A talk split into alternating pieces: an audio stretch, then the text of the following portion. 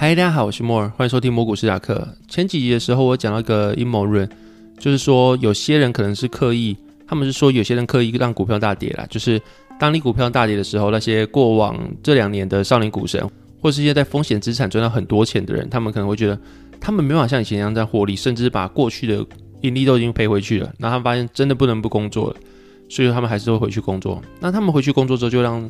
就业市场表现变好，然后就业率上升，生产力变高等等的，那时候会觉得是阴谋论啊，就是怎么可能会有这种事情发生，或是太远了，这个事情真的距离自己太远了，还没有这么深刻的感觉。但是最近真的是，真的是干被干到出资，你知道吗？就是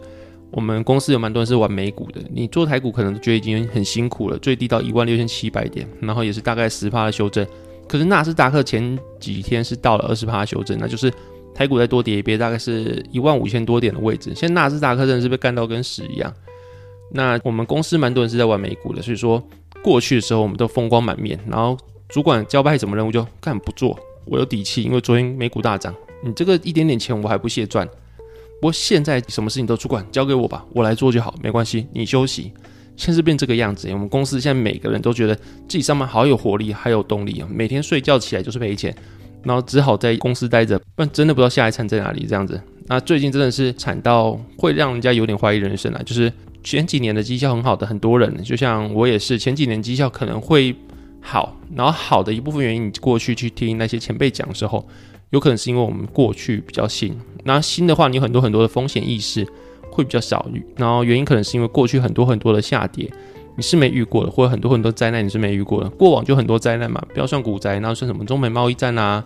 台湾的什么选择权之乱啊等等的，你会发现很多很多的你没办法预期的灾难，它是会瞬间出现的。那过去的些人可能是在市场待久了，那他们就会有这种风险意识。那可能是像我们这种参与市场可能两年以内的人，二零二零年到二零二一年真的是一个奇幻之旅，比较好做。那现在真的是受到市场教训之后，会发现如果再来一次的话，真的。我们也不会像过去那么冲，会收很多。那当然是我现在的绩效还是 Sharpe Ratio 来说，还是比大盘好一点。但是你说纳斯达克跌那么多，那我又开杠杆的情况下，我就算降杠杆好了，我还是超过一。那纳斯达克都已经跌了二十几趴，那我的部位是能跌多少？一定是非常可怕的一件事情。那当然，过去会做这个策略交易的时候，自己有去回测过，有自己去想过这个策略 O 不 OK？那当然就是简单来说，就是我去杠贝塔，大盘的贝塔，然后。在某些时刻，你会选择去降杠杆，那某些时刻你加回去，那加回去当然就是选择右侧的时候加回去，在上升的时候你才会去加回去，那下降的时候你就真的是尽量去降杠杆，但也不会降到一，所以说大盘跌多少，你就会跌的比大盘还要多一点。那纳斯达克都跌到这个地步的话，你自己的部位有杠杆的情况下，应该跌的蛮严重的。那现在就是我这样情况了，但是真的当初想的理论跟实际执行是差很多的。那时候是想说。最低最低我可以跌到纳斯达克七千点，大概是台股八千点的位置，我都还能够继续应对。但是现在还跌到一万三，最低到一万三，就是离我的设想还有五千点，大盘不过跌了三千点而已，我就已经快受不了了。就是这个心态是真的非常压抑。然后会跟旁边人聊天，还有现在创粉丝团之后，真的会有很多很多平常没办法遇到的机遇啊，真的会因为这样去开拓一些人际关系，去交到一些你现实不可能交到的朋友，或是一些很厉害很厉害的人，像是我就跟思想机器聊天呐、去聊说，我最近这个策略是我回撤过，应该是可以用，但是实际执行下来压力是蛮大的。但这不是重点啊，重点就是思想机器讲了一句话，我觉得蛮有帮助的。他是说，其实做股票就是这样子，真正够在股市赚大钱的其实是少数。那这少数人，他之所以能赚大钱，就是他们的策略啊，他们的想法其实是有点违反人性的。因为在全世界都不看好一个商品的时候，如果你去买，那其实是一个不从众的行为。那人有时候他的判断就是，你要跟群众在一起，或是大家都讲什么话的时候。你去附和，你才会有你的安全感。那如果全世界都在恐慌卖出的时候，你急流勇退去买进去，有点像是你在逆向开车或者逆向走路的时候，全世界方向跟你不一样。那其实你是孤独的，然后甚至你也去想到后果。因为之所以全世界人都跟你不一样，就是因为后果可能很严重，后果可能是你没办法去承受的。比如说你可能会破产，或者是你没开杠杆，但是你会发现你的钱一直在少，然后那些钱可能是你的几年的年资啊。年薪啊，或是你花了很长时间才能积攒下来的钱，那在这时候会快速的流失，那这快速的流失会让你感到恐惧，会想赶快把它卖掉，解脱这一切。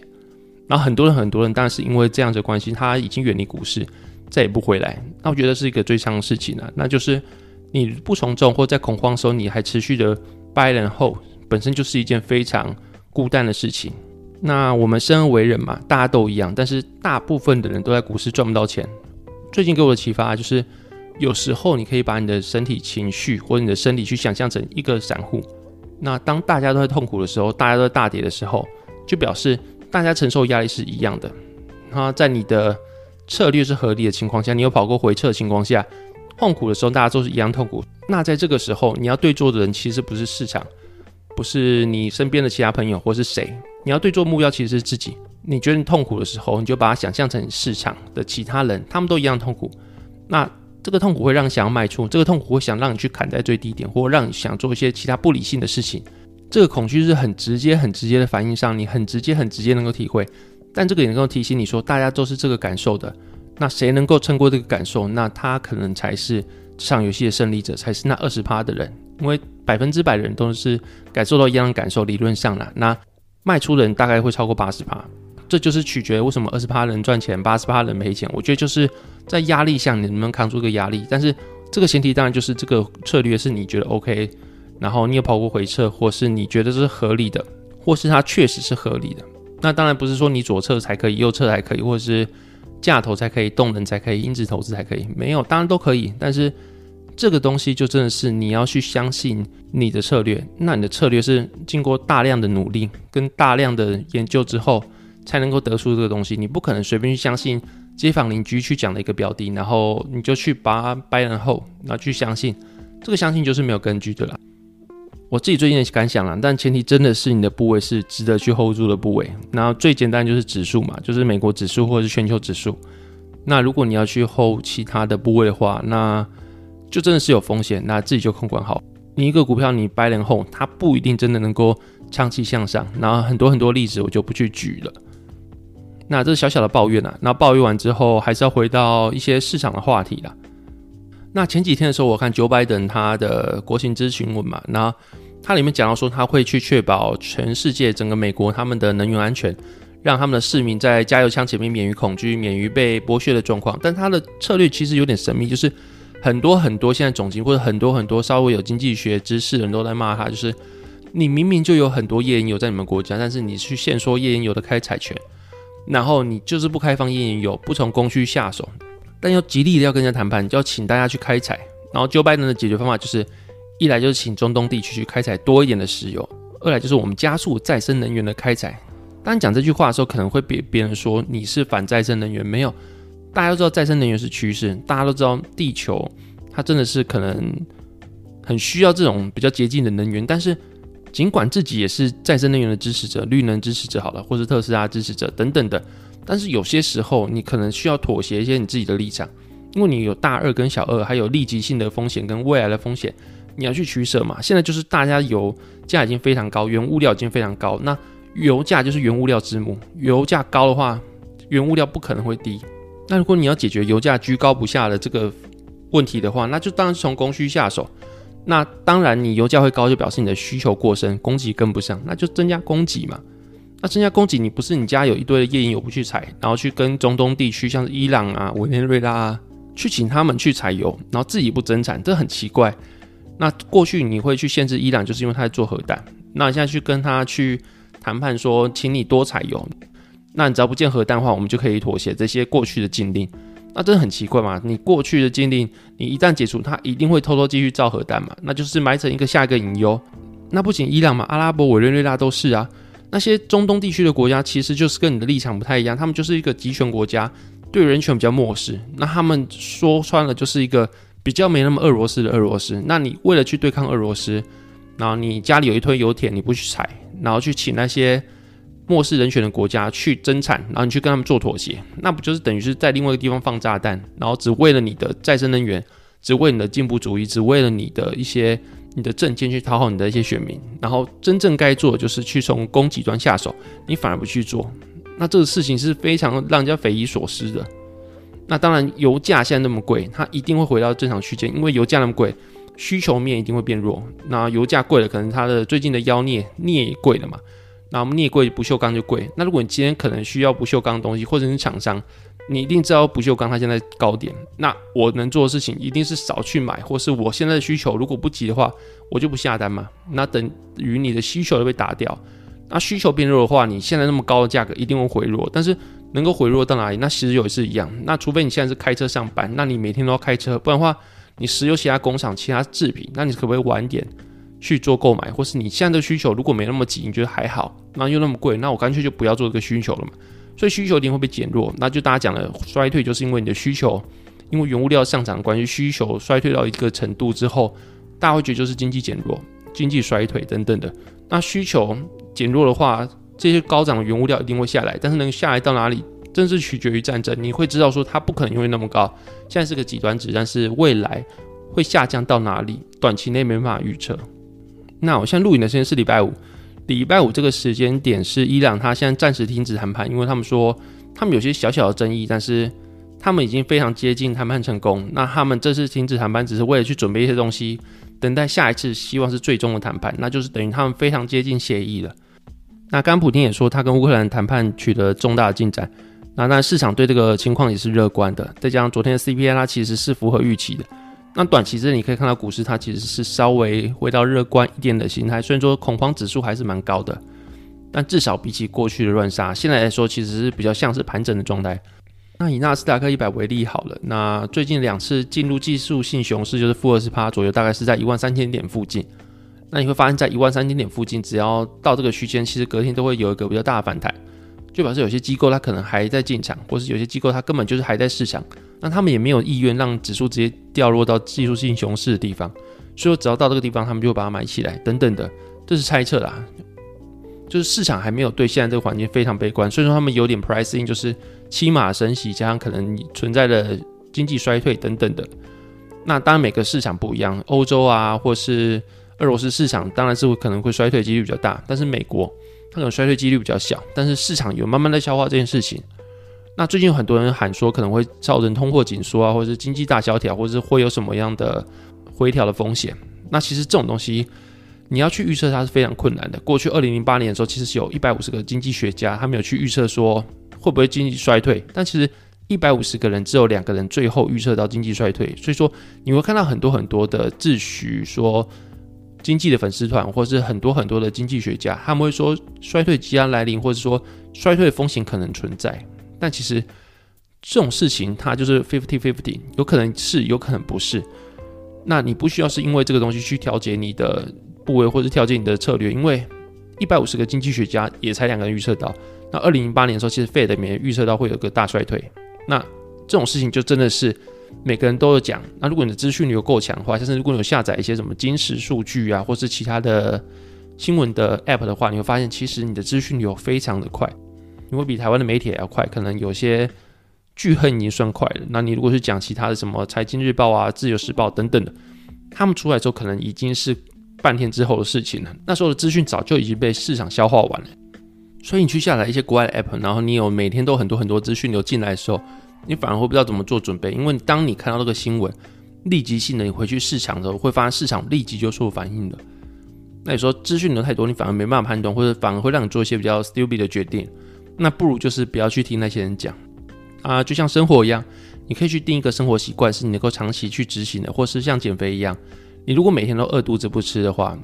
短期内当然可以瘦很快，但是你能够持续一年两年嘛？如果这个策略你不能够持续一年两年的话，你等到你抛弃这个策略之后，你其实是会复胖的。那交易我觉得也是一样，就是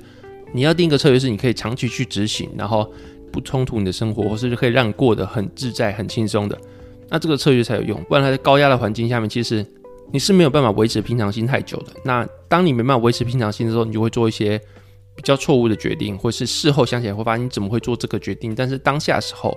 你真会因为压力的关系做出一些。你事后想起来会非常不可思议的决定，那一定是可能的，因为那是人性。所以我觉得啦，就是你要做任何决定的话，你不需要去看谁说会衰退啊，谁说有什么隐藏的风险，或什么系统性风险可能存在等等的，那就维持自己的步调。那除非你是一个非常职业的玩家，或是你的杠杆开非常高，不然太多资讯流不如没有资讯流，这样你才能够比较冷静的做自己的决定。那因为自己的部位也被干成屎，那。你说市场什么都会反弹，其实最近就是跟三月十七的 Fed 他们的发表言论，还有市场最近对战争的 pricing 有关。那所以说，就是升息跟战争这两件事情是会去决定非常大的决定股票短期内的波动的。那战争的话，目前看起来可能会在三月底四月初的时候结束。那原因有几个吧，就是因为乌克兰那个时候其实开始融兵了。那现代战争的话，其实现代战车其实够先进，他们对这些潮湿的环境其实无所谓。但是他们问题是他们载了非常多的军事设备，那那些军事设备其实是非常重的。那尤其是这些燃料啊或弹料，他们要运载这些设备的话，其实是非要非常好的道路。那现在非常好的道路就是冰城嘛。那当那个时候融冰的话，他们其实战车就会陷入泥泞，然后就很难去做地面作战。所以说在那个之前。俄罗斯它其实是有那个压力，说必须要赶快去取得一些成果，或是赶快去要退出战场的。那尤其是白俄罗斯靠近乌克兰的边境的南部地区，那边其实有蛮多的沼泽地带，其实很难让战车去做行进的。那所以说，这是第一个原因，就是他们在这个条件环境下，他们必须赶快去结束战争，去取得一些成果。那第二个情况是，其实乌克兰总统跟俄罗斯的总理普丁嘛，他们两个都态度都已经放软了。那他们决定是有些事情都是可以谈的，像乌克兰他们也说，他们不强求加入北约，或者他们愿意保持中立的情况。那很多很多过去那些踩到死的底线都已经放缓了。那所以说目前看起来的话，战争应该是我希望啦，就是可以在三月底或者四月初的时候会有一些新的进展。那这也是蛮多数人的一个预期啦。那另外就是如果你去看一些美国机构的十三 F 报告的话。其实买盘已经慢慢的在进入科技股了，像是一些被杀烂的成长股，那很多很多人会把一些跌比较少股票去换那些跌深的股票，像是 Square 啊等等的。那其实你可以观察，就是最近这波被杀烂股票，他们其实在 Q 四或是二零二二年的一二月，他们营收是没有改变的。那他们会被杀的话，其实你就可以归咎可能会是他们的估值被压缩。那估值压缩到他们恢复到过去的估值，可能要多久时间？其实不知道。但在基本面没有改变情况下，就是升息的预期嘛。那还有对未来不确定性。那很多人他们其实已经觉得这个价位是 OK，他们已经愿意去把一些跌比较少或是比较防御性的资产去卖掉，去换到那些跌深的股票，去追求他们一些未来的动能。那在搭配我刚刚讲一样，就是其实纳斯达克在某个地方它其实有支撑位，当然短期内还是要再看战争啊，或是要再看升息的预期。那看炮是不是三月十七号的时候真的是只升一码？那如果真的都照预期的话，那就希望这个估值压缩的力道可以稍微做缓解。那就是回到一开始最开始的话题，就是很多时候你就只能跟生理情绪去做对坐。那你的身体反应就是最直接的散户的反应，或是大众的反应。那你如果要当二十趴的话，就是在你强烈的某些念头出现的情况下，你去跟他反着做，可能会是一个比较好选择。那当然前提就是这个部位这个资产是值得你这么做的。那当然，你还是要保持一个开放态度，就像心理学讲一个东西叫团体极化。那如果你加入一个社团，他们都在追捧某一只股票的话，比如说高值利率股啊，某一只股票的防御性等等的。那如果你加入这种社团，你可能要更小心，就是你在这个时候，你比较珍贵意见反而是在一些反面的意见。那因为有些事情，当大家都有同个意见，大家聚在一起的时候，他们反而会互相安慰彼此。那这个情况下，你们会越走越极端，就是有些意见你会觉得说。可能是外面人都不懂你们，大家都在唱衰啊，大家都在反对你们，但就是我们这些人最温暖，我们这些人最懂。那当这个情况出现的时候，其实是蛮危险的一件事情。那你可能会因为这个原因去做一些你没办法理解的决定。那事后验证的话，这些事情往往是错的。然后甚至当事人在事后也没办法理解说，当初自己怎么会做这样决定，到底在想什么。所以说，如果说你周边人都是你同温层的话，你反而要注意一下，就是去听听反面的意见，看有没有事情是你没注意到的。那在结束之前，也是跟大家说一下，如果你长期有在听我节目，或者你觉得我的节目还不错的话，也欢迎到 Apple Podcast 或者 Spotify 去给我一些五星的评价。那这期节目到这边，谢谢大家收听，拜拜。